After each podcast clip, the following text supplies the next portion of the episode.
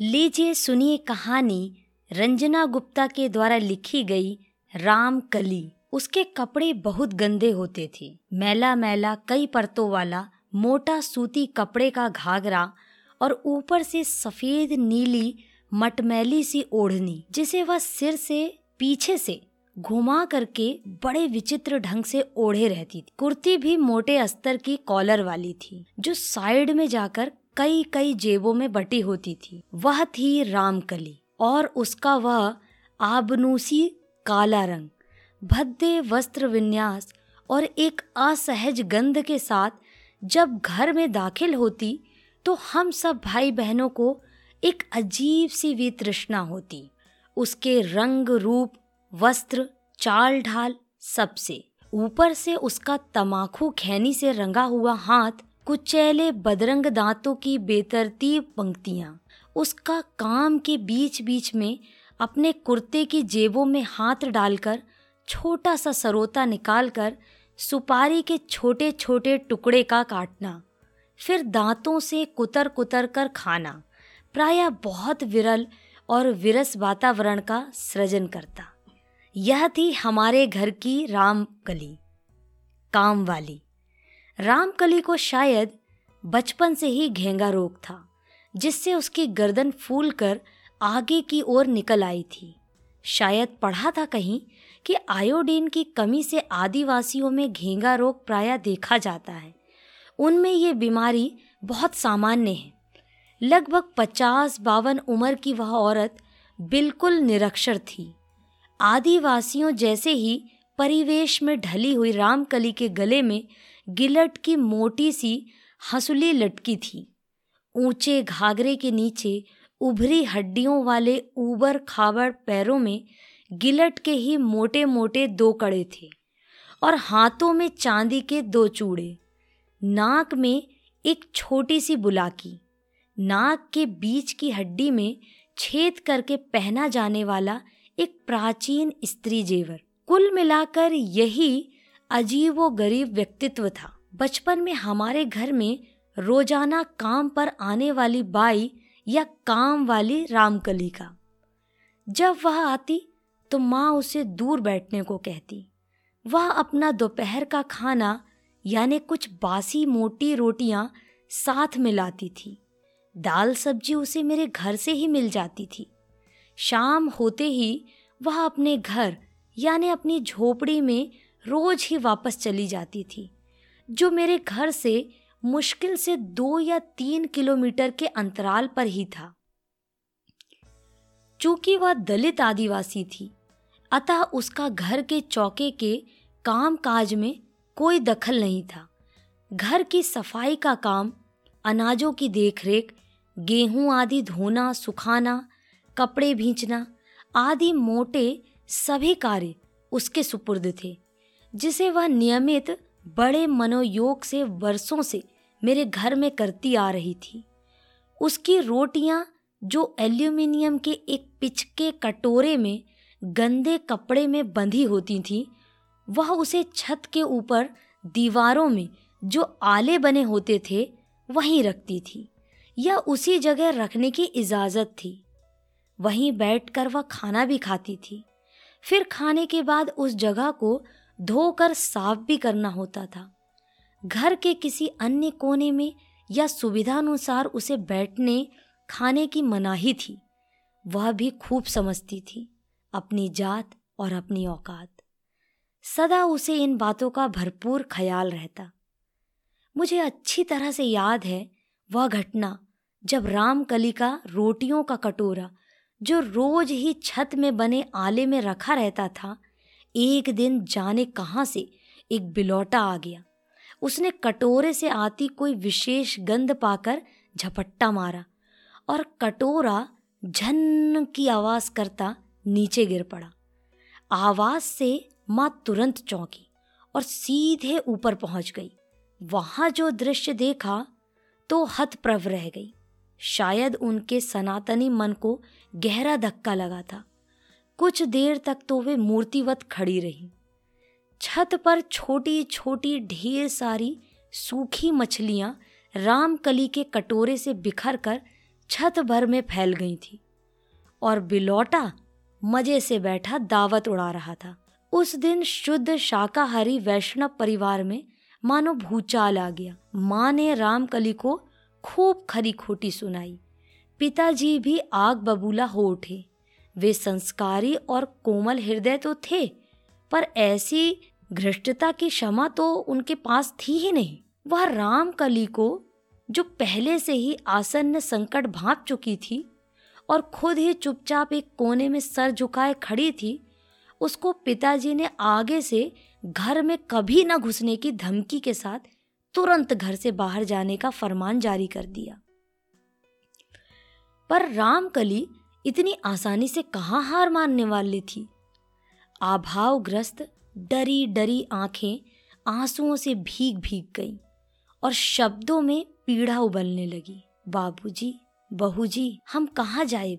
हम गरीब लोगन का और कौन ठिकाना?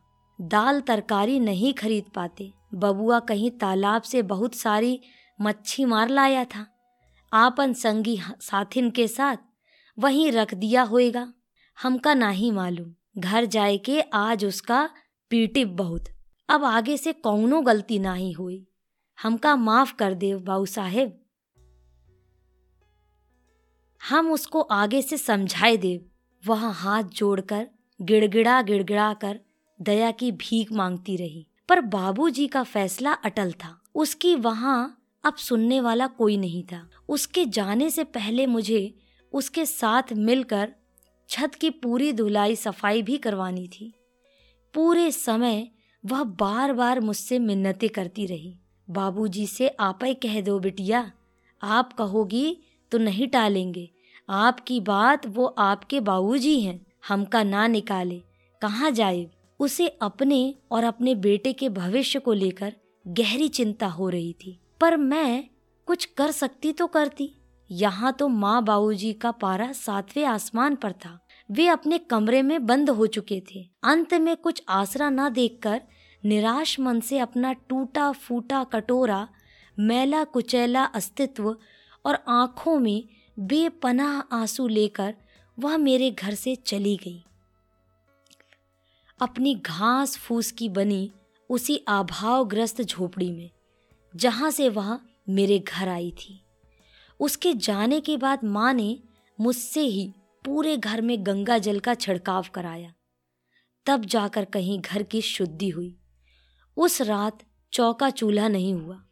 दूध, फल से ही रात्रि भोजन संपन्न हुआ। सुबह उठते ही घर की तस्वीर बदली हुई थी। माँ किसी तरह उठकर झाड़ू लगा रही थी, पर घुटने की गठिया उन्हें बहुत तकलीफ़ दे रही थी। फिर मुझे ही वो सारे काम करने पड़े। जो रामकली रोज करती थी। मुझे इस प्रकार के शारीरिक श्रम की आदत ना होने के कारण तीन चार दिन बाद ही हल्का बुखार आ गया, जो थकान और क्षमता से अधिक ग्रह कार्य करने से ही आ गया था। पर करना तो था ही।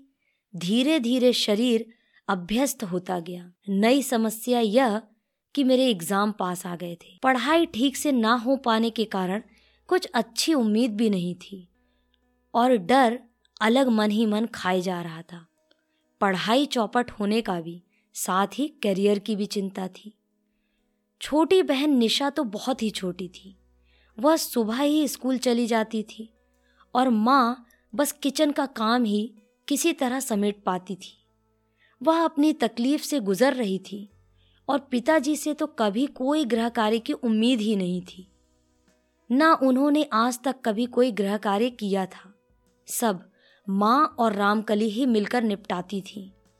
उस समय वॉशिंग मशीन गैस मिक्सी जैसी घरेलू कार्य को सुलभ बनाने वाले उपकरण भी तो नहीं थे, या थे भी तो अधिक प्रचलन में नहीं थे।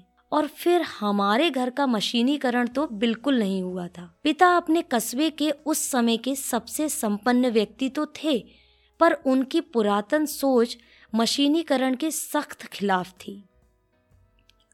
उनका बस चलता तो वह आटा भी घर की चकिया पर ही पिसवाते। हमारी काम वाली यानी कि रामकली, जो पिता द्वारा घर से भगा दी गई थी, उसके जाने से हम सब पर जैसे मुसीबतों का बहुत बड़ा पहाड़ टूट पड़ा। सबसे अधिक घर के कामों के कारण मेरी पढ़ाई बाधित होने लगी। माँ अपने घुटने से लाचार थी और पिताजी को इन सब के बारे में सोचने समझने की फुर्सत ही कहाँ थी? उनके हिसाब से ये सारे काम तो औरतों के स्वाभाविक काम हैं। वे सदा से करती आई हैं। इसमें क्या परेशानी है? और उनके खुद के पास कुछ तो व्यवसायिक व्यस्तताएँ थीं। कुछ सामाजिक सरोकार और कुछ फिजूल की बैठकें। मनोरंजन और गप्पेबाजी का चस्का था, जिसमें वे अपना कीमती समय बिताया करते थे। दुनिया भर की थोड़ी बहुत यथार्थ और अधिकतर आभासी समस्याओं का ढेर पिताजी के पास सदैव लगा रहता था। धीरे धीरे घर रामकली की अनुपस्थिति में रामकली साही अस्त व्यस्त मैला कुचैला लगने लगा। एक अजीब सी असहज गंध से पूरा घर भरता जा रहा था, क्योंकि मेरे एग्ज़ाम के कारण नियमित सफ़ाई बाधित होती जा रही थी। अंत में हार कर, अंत में हार कर आम सहमति बनने लगी माँ और बाबूजी के बीच। रामकली के घर में पुनः प्रवेश की। अब सबको लगने लगा था कि इस घर का पहाड़ सा काम रामकली का हनुमानी व्यक्तित्व ही संभाल पाएगा। और इसी बीच एक शाम सख्त निर्देशों और माँ पिताजी की तमाम उल जुलूल मनाहियों और प्रत्यक्ष धमकियों के साथ रामकली का पुनर्आगमन घर में हुआ। साथ ही यह तय हुआ कि इस बार उसे किसी पुरानी गलती को दोहराने का मौका ही न दिया जाएगा। उसका भोजन घर के चौके से ही जाएगा, ताकि भूल चूक की कोई गुंजाइश ही ना रहे। कई कड़ी नसीहतों के साथ जब वह बेचारी घर का काम काज संभालने लगी तो हम सबको उसकी दीन दशा पर बहुत दया आने लगी थी। हम दोनों बहनें तो खास तौर पर उसकी हमदर्द बनती जा रही थी। पिताजी और माँ से छुप छुपा कर उसके साथ कभी कभी दोपहर में जब वे दोनों सो रहे या आराम कर रहे होते थे, हम दोनों आदिवासियों के अजीब जैसे पर मज़ेदार खेल भी उसके साथ खेल लेती थी। लेकिन अब समस्या पहले से ज़्यादा गंभीर हो गई थी। रामकली अब थोड़ा खुल गई थी। बात बात पर माँ से जवान भी लड़ा लेती और जवाब भी दे देती थी। अब तक तो माँ उसे नीच जाति का कहती रही। उसके पहनावे और रहन सहन पर तरह तरह के आक्षेप करती रही। बात बात पर अपमानित होते होते शाब्दिक पीड़ा के दंश अपनी आत्मा पर सहते सहते अब वह भय से जैसे मुक्त होती जा रही थी। उसका दिरागमन नई सांसों के साथ हुआ था। भूख प्यास बदहाली ने तो पहले ही अभावों पर जीत दिला दी थी। पति उसका बहुत पहले गुजर चुका था, पर बिल्डिंग बनाने वाले काम में मजदूरी करता था। बस एक दिन ठेकेदार की लापरवाही और दलाली की सज़ा उसे मिल गई। घटिया निर्माण सामग्री के कारण अध बनी बिल्डिंग भर भरा कर जो गिरी सो उसी के नीचे उस गरीब, अभागे की ज़िंदगी भी दब कर कुचल गई। पर उस ठेकेदार का कलेजा ना पसीजा उसी के जैसे पाँच, छह गरीब मजदूर और भी मर गए थे। लेकिन पुलिस को अपने ठेंगे पर रखने वाला वो ठेकेदार किसी मंत्री का मुँह लगा चमचा था। सारी दुर्घटना का दोष उसने मोरंग गिट्टी सप्लाई वाले पर डाल दिया था। और खुद साफ़ बरी हो गया। पर रामकली को इस झगड़े में एक पैसा मुआवजा भी ना मिला। वह रोती कलपती रही और अपने एकमात्र पुत्र को लेकर यही पीछे बनी झुग्गी झोपड़ी में रहने आ गई थी। कुछ ही दिनों में उसने मेरे यहाँ काम पकड़ लिया था और तब से यहीं थी। यह बात भी कोई बारह चौदह साल पुरानी थी। वहीं बच्चा अब बड़ा हो गया है। और उसकी बदनसीबी से वह बच्चा जन्मजात मंदबुद्धि है। ऐसा वह अपने आप अक्सर ही दुखी होकर कहा करती है। मंदबुद्धि है, इसीलिए कुछ पढ़ लिख ही नहीं पाया। उसी को वह बबुआ कहती रहती है। उसने सोच लिया है कि बड़ा होकर बबुआ कोई भी काम करेगा, पर बिल्डिंग बनाने में मजदूरी का, दिहाड़ी का काम नहीं करेगा। पर क्या करेगा? यह अभी तय नहीं कर पाई। शायद जब और बड़ा होगा तो यही बाबू लोग ही अपने पास रख लेंगे। उसकी भी ज़िंदगी स्वारथ हो जाएगी, यानी धन्य हो जाएगी। यही रामकली का अडिग निर्णय है।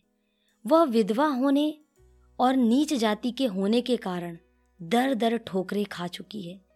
इन्हीं बड़े लोगों ने अपनी घृणा उसे घोंट घोंट कर पिलाई है। आज वह भी जीवन का हलाहल पी पी कर अपने इरादों की मज़बूत औरत बन चुकी है कि उसके हिसाब से अब कोई उसे बरगला नहीं सकता। हालाँकि उसे अच्छी तरह से अब यह एहसास हो चुका था कि उसके बिना हम बाबू लोगों का काम नहीं चलने वाला। इसीलिए आजकल उसकी दलित चेतना दिन प्रतिदिन मुखर होती जा रही थी। इसी बीच एक दिन अचानक माँ बीमार पड़ गई। अर्थराइट्स की तो वे मरीज़ थी ही, पर जटिल किस्म के टाइफाइड ने भी इस बार एक ही साथ उन्हें बुरी तरह जकड़ लिया। वे बिस्तर से लग गई। पिताजी चाहते थे कि उनकी सेवा शुश्रूषा रामकली द्वारा ना की जाए। वह अपने लिए नियत कार्य ही करे। अतः उन्होंने अपनी बहन को बुलाना चाहा, पर उनका अभी अभी अपेंडिक्स का ऑपरेशन हुआ था। वे आने में असमर्थ थी। तब उन्होंने मेरी मौसी को फ़ोन किया, पर वे अपनी बहू की डिलीवरी में व्यस्त थी। एक दो जगह और फ़ोन किया, लेकिन इसी तरह सभी रिश्तेदारों ने कोई ना कोई कारण बताकर कन्नी काट ली। इधर माँ की हालत में कोई सुधार नहीं हो रहा था। हार कर उनको अस्पताल में भर्ती कराना पड़ा। ओरल ट्रीटमेंट काम ही नहीं कर रहा था। इन्फेक्शन काफ़ी बढ़ चुका था। मेरे तो हाथ पैर फूल गए। कुछ समझ नहीं आ रहा था। माँ की चिंता में मुझे दिन रात चैन नहीं आ रहा था। नींद और भूख सब गायब हो गई थी।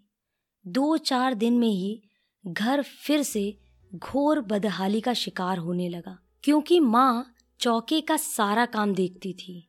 वह तो मुझे करना पड़ता था, पर उनकी बीमारी के कारण बहुत सा काम अतिरिक्त बढ़ गया था। जो मुझसे संभल नहीं रहा था। पिताजी तो अस्पताल में ही रहते थे, बस नित्य कार्य के लिए घर आते थे। चौके के सिवा घर का पूरा कार्य तो रामकली देख ही रही थी। अब सरल सा हृदय रामकली ने लाख मनाहियों के बाद भी धीरे धीरे चौके का भी बहुत सा ऊपरी कार्य संभाल लिया। जैसे सब्ज़ी काटना, धोना, आटा गूंथना दाल चावल भी बाहर से धोकर दे देती। माँ के परहेजी खाने की भी तैयारी करवा देती। मुझे बहुत बड़ा सहारा मिलने लगा। मन ही मन मैं उसकी कृतज्ञ होती गई। त्वरित कुशलता और गजब की सक्षमता से उसने गृह कार्यों को इस संकट की घड़ी में आगे बढ़कर जब संभालना शुरू किया तो किसी से पूछने की कोई ज़रूरत नहीं समझी। किसी में अब हिम्मत नहीं थी कि कोई उसे कुछ करने से मना करता। सब टूटते जा रहे थे। मनाहियों के सारे किले ध्वस्त होते जा रहे थे। अपनी अद्भुत कार्यशैली का परिचय देते हुए उसने घर को इस भारी मुसीबत में भी चमका के रख दिया था। प्रेस किए कपड़े, चकाचक फर्श, समय पर खाना, नाश्ता सबको मिलने लगा। लगभग एक महीने से कुछ अधिक समय हो गया था। पर घर में माँ के ना होने से कोई दिक्कत नहीं महसूस हुई। पिताजी भी निश्चिंत होकर अस्पताल में सुबह से शाम, रात तक माँ की देखभाल में लगे रहते और हम सब घर पर उनके इंतज़ार में। धीरे धीरे माँ की तबीयत में सुधार होने लगा था और वे घर आने लायक होती जा रही थी। रामकली ने संकट मोचक बनकर इस कठिन घड़ी में हम सबको सहारा दिया था। सभी उसके प्रति संवेदनशील थे और एहसानमंद भी। जब अपनों ने साथ छोड़ दिया तो वह पराई होकर भी काम आई, जबकि इसी घर में उसे बुरी तरह अपमानित करके निकाला गया था। दुख पीड़ा के सिवा उसे हम सबसे मिला भी क्या था? पर हमारी तकलीफ़ में वह सारी शिकायतें भूलकर तन मन से जिस तरह से घर और घर के लोगों की सेवा की, उससे हम सब अपने किए पर मन ही मन लज्जित थे। बहुत बड़ी बात थी आज के ज़माने में, और अब माँ भी आने वाली थी। उनके आने पर कौन सा हंगामा खड़ा होने वाला है, यह सोच कर ही हम सबका दिल काँप रहा था। लेकिन माँ के आने पर उन्हें कुछ कहने का, समझने का मौका दिए बगैर ही रामकली अपना काम पूर्ववत करती रही। माँ अभी पूरी तरह ठीक भी नहीं थी। अतिशय कमज़ोरी के कारण घर में उनकी सक्रियता अभी ना के बराबर थी। माँ बीमार थी, माँ कमज़ोर थी, पर इन सब के बावजूद वह समझदार हम सबसे ज़्यादा थी। वह धीरे धीरे ठीक भी होने लगी और ठीक होते होते जब उन्होंने घर की हालत पर ध्यान दिया तो देखा क्या कि सब तरह रामकली ही रामकली है। सबके चेहरे उसके प्रति कृतज्ञ और ग्लानी से झुके हुए थे। माँ सब समझ रही थी, पर चुप थी और ये चुप्पी ही हम सबके लिए बहुत भारी पड़ रही थी। पर आज माँ बहुत स्वस्थ लग रही थी। वे पूजा पर बहुत देर से बैठी थी। रामकली वहीं आसपास खुद में ही डूबी हुई कुछ घरेलू काम निपटा रही थी। उसे माँ ने देखा तो आवाज़ दी। अब वह एकदम साफ़ सुथरी रहना सीख गई थी। घबराती, डरती रामकली माँ के पास जब पहुँची तो माँ के ममता और अपनत्व से भरे स्पर्श ने सारा भेद खोल दिया। रामकली, आज केवल तेरे ही कारण मैं सुरक्षित अस्पताल से घर आ सकी हूँ और तेरे ही कारण मेरे परिवार पर आया संकट टला है। जब सबने साथ छोड़ दिया तो तू ही मेरे काम आई। आज से तू मेरे ही परिवार का हिस्सा है। ऊपर के कमरे में अपना और अपने बेटे का सारा सामान झोपड़ी से लाकर लगा ले। आज से तू कहीं नहीं जाएगी और हो सके तो मुझे माफ़ भी कर दे। माँ के भाव भीने शब्दों की तरलता ने तो रामकली के साथ साथ पूरे परिवार का मन भिगो दिया। और रामकली तो हतप्रभ, रोमांचित खड़ी की खड़ी ही रह गई। उसकी आँखों से जो आँसू बह रहे थे, वे रुकने का नाम ही नहीं ले रहे थे। खुशी के मारे गदगद उसका आबनूसी काला रंग, अपनी सदाशयता प्रेम और सेवा यथोचित प्रतिदान पाकर कुछ और चमकदार हो गया था। दोस्तों, आप सुन रहे थे मोनिका की आवाज़ में रंजना गुप्ता के द्वारा लिखी गई कहानी रामकली। यदि आपको मेरे द्वारा बोली गई कहानियाँ पसंद आती हैं तो दोस्तों के साथ भी इन्हें शेयर करें। और लाइक करें। और यदि आपने अब तक इस पॉडकास्ट को सब्सक्राइब नहीं किया है फॉलो नहीं किया है तो मैं आपसे कहना चाहती हूँ, इसे फॉलो कर लें ताकि नई नई कहानियाँ आप तक सबसे पहले पहुँच सकें। सुनते रहें कहानी मोनिका की ज़ुबानी।